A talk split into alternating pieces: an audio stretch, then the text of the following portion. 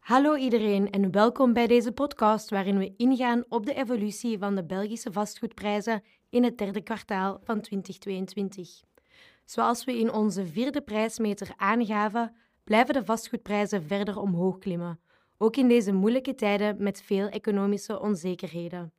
Op één jaar tijd is de gemiddelde vastgoedprijs in ons land met 5,8% gestegen. De Belgische vastgoedmarkt trekt dus de lijn door van na de coronacrisis. Als we kijken naar de provincies, zijn de vastgoedprijzen in de provincie Namen het snelst gestegen, met 2,5% in het derde kwartaal. Limburg volgt met 2,2%, Luik met 1,8%. In Brussel werd vastgoed gemiddeld 1,2% duurder. Toch lijkt de stijging van de vastgoedprijzen te stagneren, zeker in de stad. De afgelopen drie maanden werd vastgoed op het Vlaamse platteland bijvoorbeeld nog 2,1% duurder, maar in de Vlaamse steden bleven de prijzen gelijk. Het zijn dus nog altijd de landelijke gebieden die ervoor zorgen dat vastgoed duurder wordt.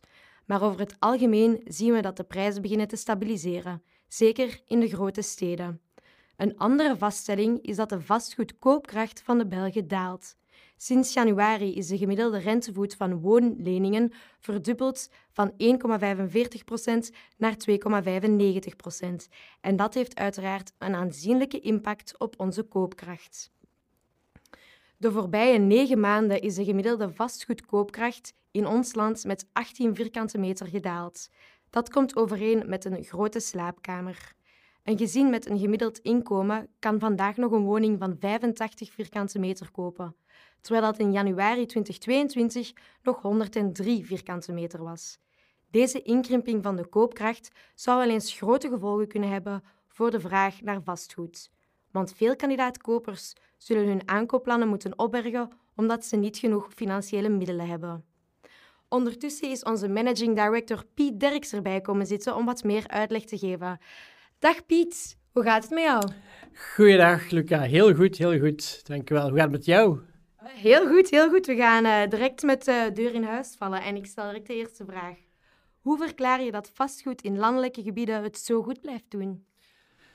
Ik, ik, denk eigenlijk dat ze het nooit uh, niet goed hebben gedaan. De laatste twee, drie jaar, uh, dus sinds het begin van, van de coronacrisis, is er echt een, een vlucht naar het platteland, naar het landelijke gedeelte ge gebeurd. En dat is eigenlijk de hele tijd continu zo gebleven. In het tweede trimester dit jaar, bij onze derde barometer, hadden we wel inderdaad gemerkt dat er een beetje meer ja, een regain richting stad was. Dat mensen de, de, vraag voor het stedelijke weer was verhoogd. Maar uiteindelijk, over de laatste twee, drie jaar, is het echt ja, het landelijke wat, wat het meeste lokt en waar de vraag het grootste is.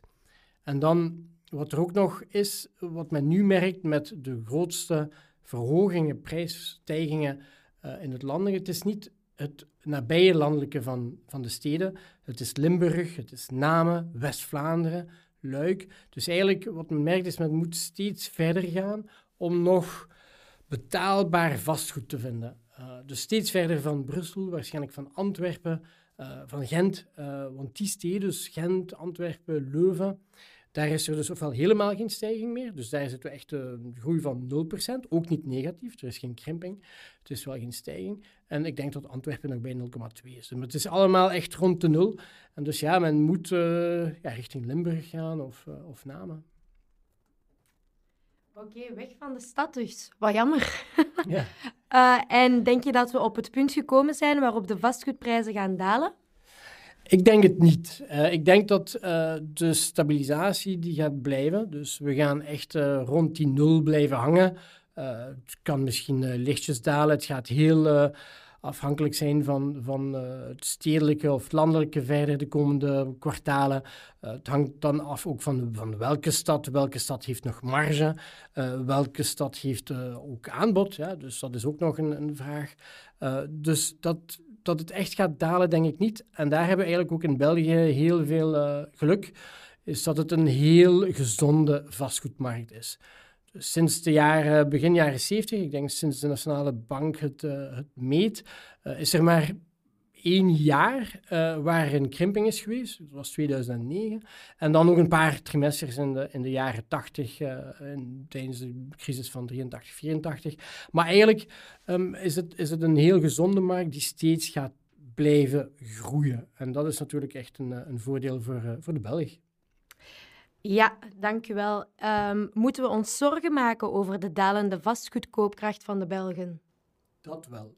Dus um, ik denk dat de Belg gaat moeten omdenken. Uh, het gaat meer in de richting van uh, ja, grotere steden of uh, landen waar het nu al zo is dat eigenlijk per persoon binnen een gezin, een familie of een koppel of zelfs een individu men minder vierkante meter ter beschikking heeft.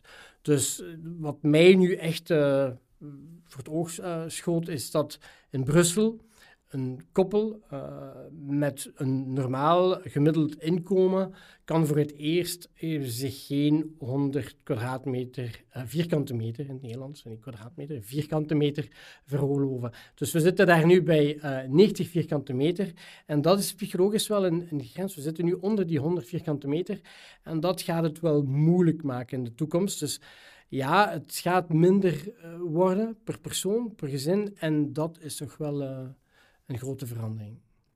Ja, absoluut.